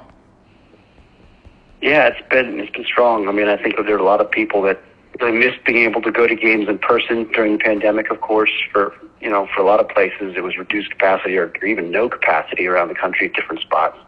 Um, and so to have have the game back, it feels like it has returned strong you know, last year I thought the attendance was good, and, and certainly everywhere I've been this year. I mean, I was at Mercer versus Wofford this past weekend, kind of a fun little mid-major matchup. They had great crowds there in Macon, Georgia, you know, for uh, for this big SoCon battle, and uh, you know that was cool to see. I mean, you, you expect to see big crowds when you're in Starkville or you know Oxford or Hattiesburg, but in Macon, I didn't I didn't know what to expect, and they got a nice little facility, you know, for for the size of their program. It's, it's nothing nothing that anyone in the state of Mississippi would be too impressed with, but like for the size of their program, it's it's nice. You know, they've they've invested some money into it and got a great game day atmosphere. And there's just so many examples of programs like that around the country where, um, you know, it's it's It's not going to be larger than life, but it's just a, just a quality product, and, and I think that goes a long way. I saw you found some barbecue uh, in your travels over that way as well. Yeah. Oh, always. Everywhere I go, I look for the best barbecue local spots, and able to find some good ones over the years. So yeah, that's uh, that's, that's definitely a hobby of mine. So Aaron, where where's your next uh, trip, or what? I know y'all put out a podcast, I guess, uh, last night. What what are you working on now, and what's your next road trip? Yeah. I've got two really fun trips coming up. i will be in Charlottesville this weekend for uh, number seven, Virginia Tech is, is taking on number 11, UVA, in a great rivalry matchup that has actual meaning this year, which is fun.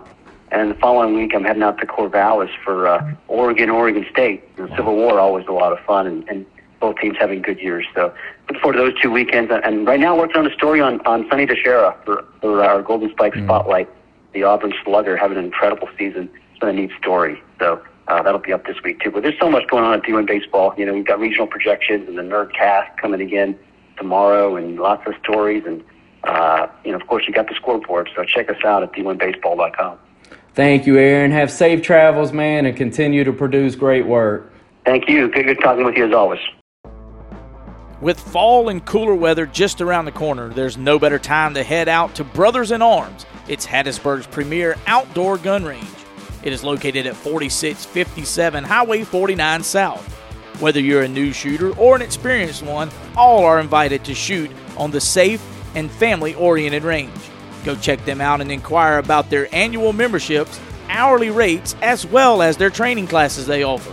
Once again, that's Brothers in Arms Outdoor Range at 4657 Highway 49 South in Hattiesburg. And remember, always keep your sights pointed downrange. We are now excited to be joined by the voice of the New Orleans Pelicans, Todd Graffagnini. Todd, thanks for taking time. What a win last night. Yeah, Clay, uh, it's it's a whirlwind. Headed to Phoenix in a little bit, so just uh, we're on uh, we're on pure adrenaline right now, and uh, it's it's really unbelievable that uh, this series now is the best two of three. I mean, who would have ever believed it about a month and a half ago? Incredible stuff, Todd. You talk about the adrenaline if you would give our listeners kind of a feel for the city and then inside the blender, um, just got to be special stuff. Yeah, we knew going into the weekend that uh, it was going to be one of those weekends that New Orleans lives for. I mean, we are an event town, and if you think about what went on this past weekend with the with the two playoff games, the Zurich Classic out at the TPC Louisiana, we had French Quarter Fest going on. Um, Tulane had its graduation. I mean, there was so much happening in the city. We were blessed with perfect weather, and you know the fans came out uh, all weekend long. And I know Friday was a little disappointing, but you got to tip your cap to the Suns. Uh, Chris Paul, especially, who just took that fourth quarter over. It was anybody's game. And then last night, I literally, Clay, have gotten three texts going back to last night that uh, told me that that was the greatest sporting event they had ever been in wow. or, or been a part of with people that were in the building that night. Um, so yeah, I mean that that kind of gives you a, a little taste of what it's been like in that arena the last uh, two days with fr- Friday night and then last night. Um, it's been something, and we now know we are guaranteed we're going to do it again on on Thursday for a game six at the Smoothie King Center and you know, how big is that going to game? Is that game going to be when you're talking about a trying to stave elimination off, or b trying to win a series? I mean, that's what it's come down to. It's it's it's pretty awesome. Todd, when you look back, me and you visited back in mid December, and you were on the defense that Jones was going to be able to provide. Uh, even early on in the season, just seeing him in the preseason and those first few ball games. But mercy, man, can he defend at such a high level? And how cool is that to be able to kind of put that on a national stage and for people to be able to see him defend and then BI step up the way that he has? Yeah, no, Clay, you're exactly right. And again, it, it's uh, I thought my partner John DeShazier had a great kind of line last night when, you know, as the the, the clock was winding down and you knew this thing was going to uh, be over and we're going to take it back to Phoenix, two games apiece. It, you know, it's almost like you, we're proud parents watching watching your kids grow up right before your eyes because you're exactly right. I mean, we we were there you know, in December when you know you had guys playing hard. We just we didn't have the firepower night in and night out to match the teams that we were playing for the most part. I mean, we we would get sporadic wins here and there, but but nothing like we're seeing right now. And you know, her look they put they they coined the phrase "not on Herb" in Nashville. I mean, before training camp even started. So this has been going on since you know late September, early October. What what this kid has been doing. And you know, last night, and I know I'm going to screw this up, but uh, when I was on my way home and I was listening to our post game show on our flagship, uh, Daniel Sallerson, who does such a great job for us, mentioned a, a stat that, and again, I'm I'm going to screw this up, but that's the first time in however many years that uh, a, a player has blocked three three point attempts in a game.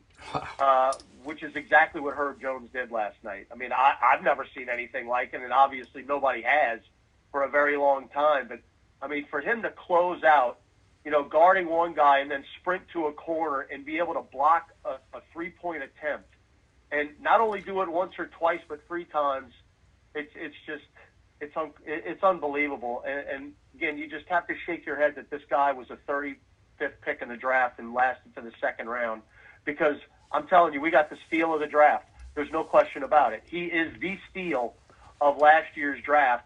And oh, by the way, the two other rookies are, are playing pretty well also, and Trey Murphy and the undrafted Jose Alvarado, if you can believe that.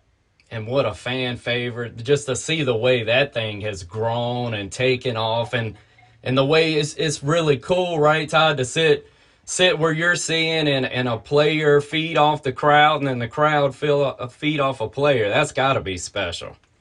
Yeah, no, he's he's he's the Energizer Bunny, man. He's not stopping, and I mean, he got he got in Chris Paul's grill last night so much so that Chris Paul just you saw him lose his cool, and he does not do that very often. But I mean, Jose had Chris Paul rattled, and I mean, look, Herb had Chris Paul rattled too, so much so that he whacked him on top of the head, yeah. uh, going in for a layup. I mean, hey, Chris Paul's been an instigator himself, so it was kind of kind of interesting to see.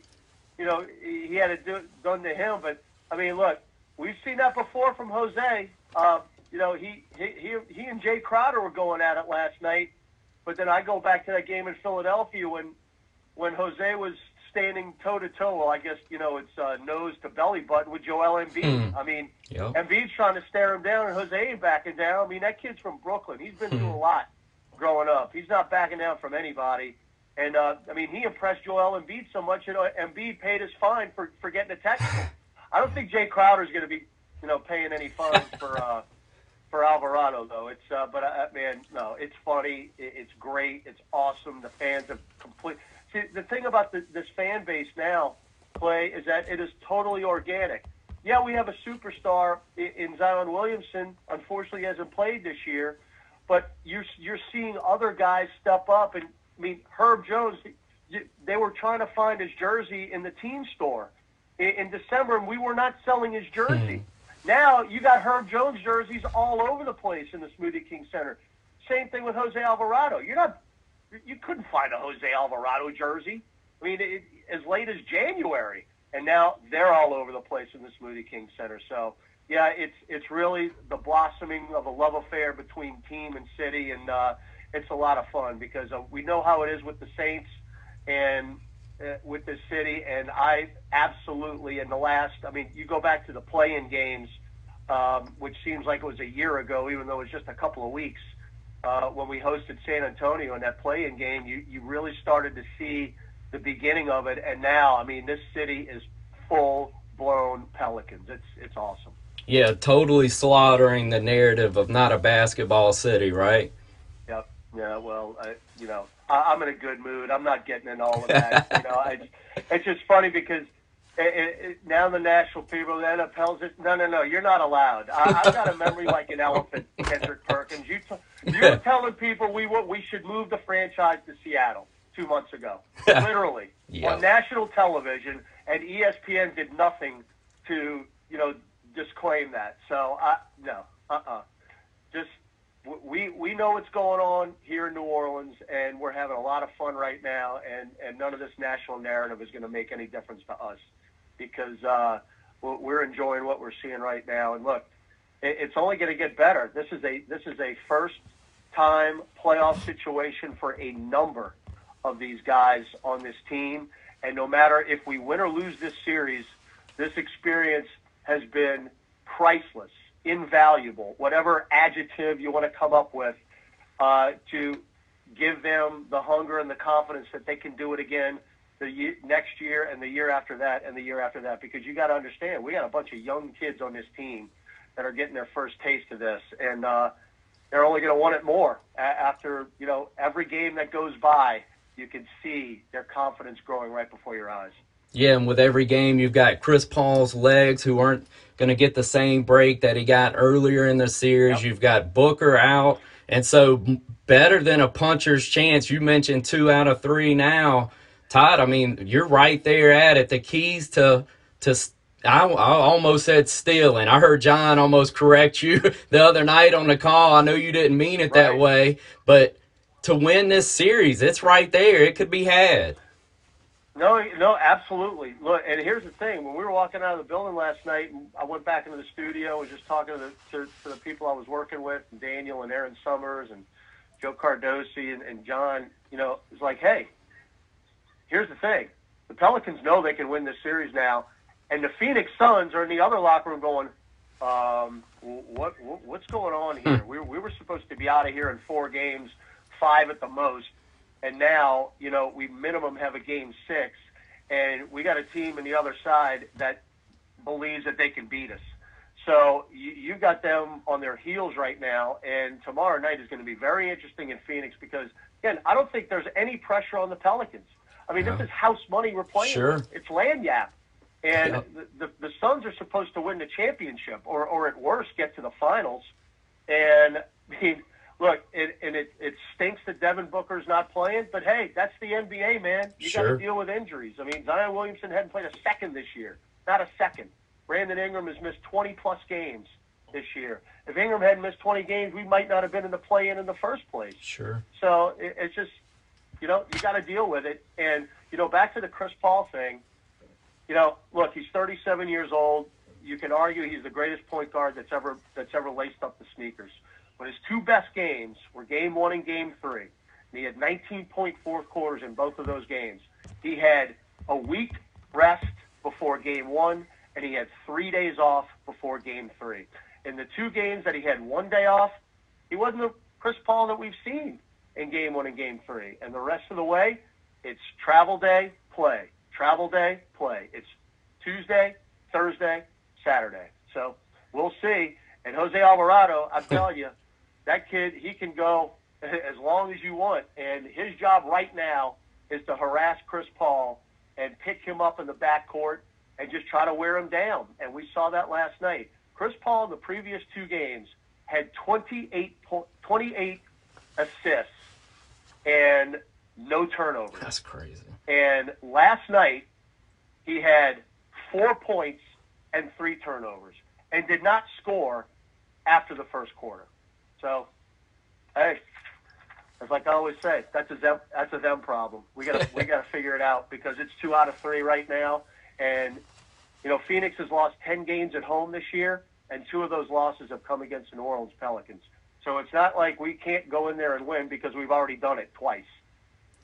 Maybe this is a stretch, Todd, but when Sean Payton first showed up, it didn't take very long for especially New Orleans people to kind of get that he got the city and that he was the right guy. Coach Green on the other side for the Pelicans has had that feel even when the Pelicans weren't playing their best, and certainly has that feel now. No doubt about it, and you got to understand, Willie Green played here. He he was a member of the New Orleans Hornets, so he has lived here prior to his being the head coach. So he does get it. And in his introductory press conference, he said, "We want to build a team that mirrors this city." and he has done it. And the love and the feeling is mutual because I mean, you go back to that speech, that after the hmm. third quarter speech uh, in the play-in game in L.A. after the third quarter. when you know the season was literally disintegrating before our eyes in that third quarter, and a 15 point lead turned into a 10 point deficit in, in the matter of a quarter and two minutes. And that speech, you know, you got to fight. I mean, it was on all the T-shirts last Sure. night, all the red T-shirts. 18,000 of them said, "You got to fight." I mean, that speech is lit, a little less than two weeks old and has now become legendary in this city. And um, again, that's just part of the ride, man. It, it, it's uh, and now it's to the point, you know, you, you never would have dreamed of this, Clay, when we were one and twelve and three and sixteen, and and you know the the the, the team was coming out to crickets pretty much. Uh, in mid-December and early January for those Tuesday games against the Pacers or something like that, and now these guys are taking the court to standing ovations and deafening noise, and uh, I mean, I, I, I just we're to the point now where you do not want this ride to end because we're having too much fun. Well, Todd, I hope it doesn't end anytime soon, man. I've certainly appreciated uh, you taking time for us and your calls, man. Y'all do a fabulous job, so continue the good work. Appreciate it, Clay. Go Pels, man. On to Phoenix. Thank you, Todd.